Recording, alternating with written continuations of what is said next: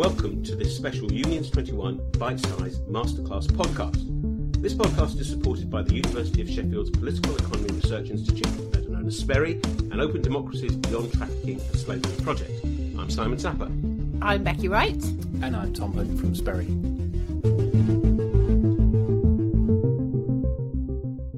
This episode features Mary Bousted, Joint General Secretary of the National Education Union, talking about training and development and linking that to continuing professional development.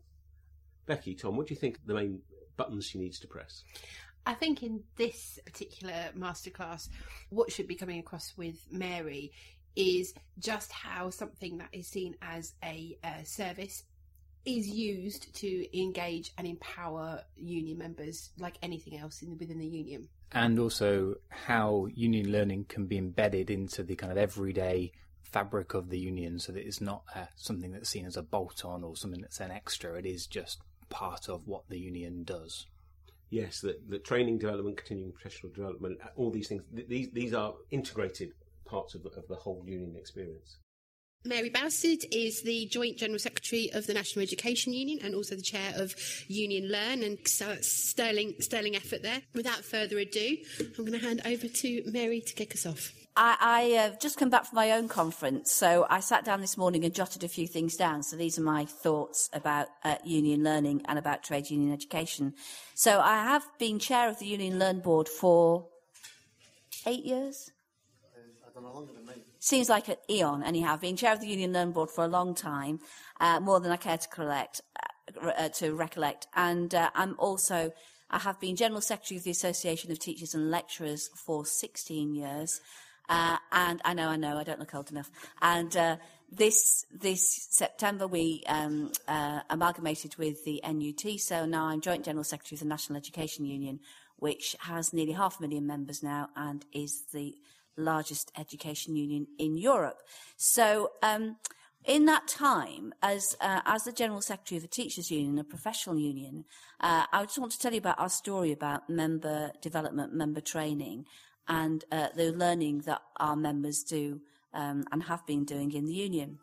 When I became General Secretary of ATL, I remember the first time there was a big discussion in the union about applying to the Union Learning Fund. And there was a big row within the executive in particular, some of who were saying, we're teachers, we don't need to do learning through the union. And me saying, you've got a pot of money here from the government to do professional training and development, we should be applying for it. I won, it was a, a big argument, and we applied. And in the first few years, we had to be a bit creative because the emphasis was really on basic skills. So we had to sort of say how we would, why, why we, we had to fit the criteria around our bids. But we did bid, we did get the money, and we we started developing. Before we'd run a centralised training course, we'd done a training course, we had a training officer, we booked courses, we brought in outside trainers, and we delivered them. And uh, it was clear to me that that was not that, that was neither on the scale nor the frequency, nor had it the buy-in of the members in the way that you would want uh, that to happen. So what we did was we applied for Union Learn funding, we got some, and we started embedding union learning into the union. And one, we were very clear about three principles. The first was that we wanted to get learning closer to the members. So we didn't want to be running training courses in London. We wanted union learning, which was close to the members and their schools and colleges, so it had to be regionally based. That was the first thing. The second thing that we were very clear about was that we weren't going to take the money and run from the government. We were clear that, you know, union learning, I know very well as chair of Union Learn that we have to bid every year for union learning funding. If you're going to do that, and you want to really embed it in the union, you have to mainstream it. So rather than having our union learning officers on a separate contract, on a yearly renewable contract, we made the conscious decision we were going to mainstream union learning into the union. So what we've used union learning to do, the funding, is pump prime projects, pump prime staffing, and then gradually mainstream that into ATL. So we now have 10 full-time staff uh, engaged in promoting learning amongst the membership. Seven of them are based in the regions, and there are union learning organisers, and three at the centre, because we still have a centrally based course, but we have um, them in the regions as well. And for a union which was ATL size, 120,000 members, that's a significant investment in learning. Mean, it's a significant investment in staffing costs as well. Uh, why did we do that? Well, we did that because it was clear to me that my motto for ATL as the General Secretary was that we wanted members to join up, join in, and get on. And by get on, I meant get on in their union, but also get on in their careers. So one of the most positive things that we could offer them as a union was the ability to become more professional and better at what they do. Now, there's quite an interesting statistic uh, this year from the National Audit Office looking at teacher retention and basically saying teacher retention is terrible and, you know, over half of the teachers in England leave within 10 years, uh, which is a complete outlier from most top performing education countries. And what the National Audit Office says was, uh, in their report, their latest report on teacher retention, they said that the government is spending £555 million a year on recruiting and training teachers, but only £36 million a year on retaining in the profession, and there is no national CPD strategy. So what we're doing, what we have been doing in ATL, is bringing CPD, brokering CPD close to the members. So our union learning organisers uh, meet the branch committees, uh, meet the members, find out what they need, and then start working to provide that training and development. And sometimes it is brokered and done with outside trainers. Quite often we use members in the union or people that they know. So that's members actually training and helping each other. So what are, what sort of things do we do? For example, uh, in 2016 and 17, our most popular course, our most popular locally, regionally based course was supporting students with ADHD, that was a training course. And for our members, mindfulness. We know we, we have a very stressful job. Uh, teachers work more on underpaid overtime than any other profession. How do you take care of yourself? So we got 10,000, over 10,000 learners just on those two courses.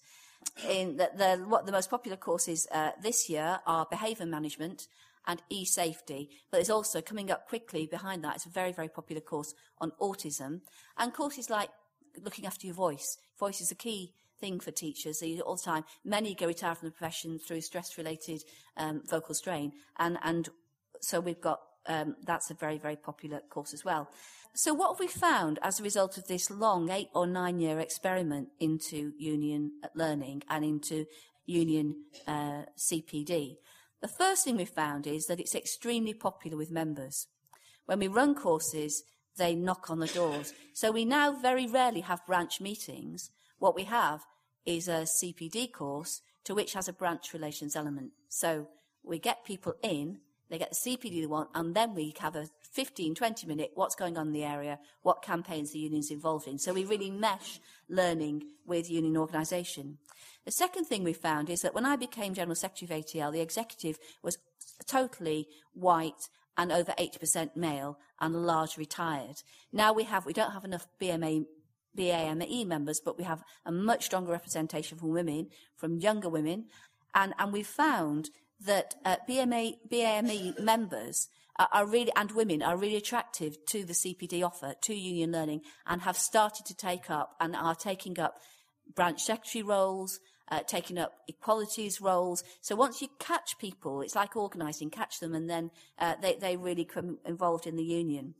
So the union is far less pale, male, white and stale. And the third thing is that if you're engaged in learning on that level, then you have every right as a General Secretary to say, I have an authority, I have a duty to speak out for my members on professional issues and to claim the space for issues around the curriculum, around assessment, around special needs and around members' professionalism and the right of members to be professional. So if you look at my conference speech, uh, which is on the ATL section website, and it's a good speech, it's only 25 minutes, I think it's brilliant. Um, uh, if you look at the speech, you'll find that 90% of that is actually around organising around professional issues, which for a union like ours is really, really important. So that's what we've done, and uh, that's where we are. Thank you.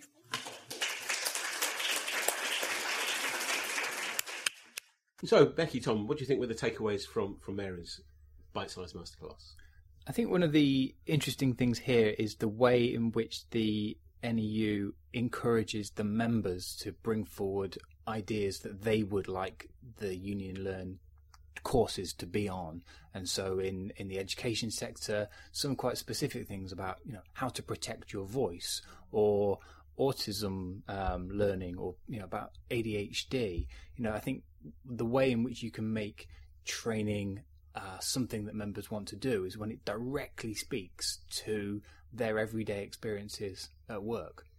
And I think, I mean, I will hold my hand up with uh, personal interest on this one because I actually used to uh, run the CPD program that Mary talks about. Not conflicted at all. So not conflicted at all, but I would say this across the piece, all the education unions do something like this for their members, and I think it's it's incredibly important because they are filling a gap that's not there uh, not, not being provided by the local authorities or by the multi academy trusts or the individual schools themselves, or it's very difficult for those schools to put on. And when we talk about trade union education, a lot of people immediately assume it means education to be a rep. But this kind of um, the CPD, the continuing professional development, the con- just the continuing continuing educational development of members, is fundamental to the trade union movement. It's been at the heart of what we do since we were founded, and it's really good to see unions such as Mary's continuing on that tradition. And it's something that a lot of unions, I don't think, should shy away from and, and encourage it and embrace it because it is part of that kind of positive story about unions. Well, uh, if the FIFA World Cup taught us anything, it's it's the It's coming home. well. By the time you're listening to this, it may it will have come home or not. But but you, the teams that are most successful are those where the players own the process. Right, the members own the process in terms of CPD and therefore union learning. I think that's the, the great takeaway from it. This podcast is one of a series of five bite-sized masterclasses from Unions 21, supported by SPERI and Open Democracy. You can subscribe and rate the other episodes on Podbean, iTunes, and the podcasting platform of your choice. You've been listening to me, Simon Sapper. Me, Becky Wright. And me, Tom Hunt.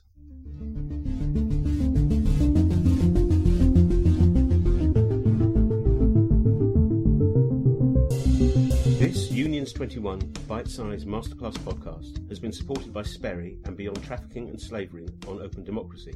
Beyond Trafficking and Slavery is a platform working to explain how and why labour exploitation takes place, as well as what unions and other activists are doing to prevent it.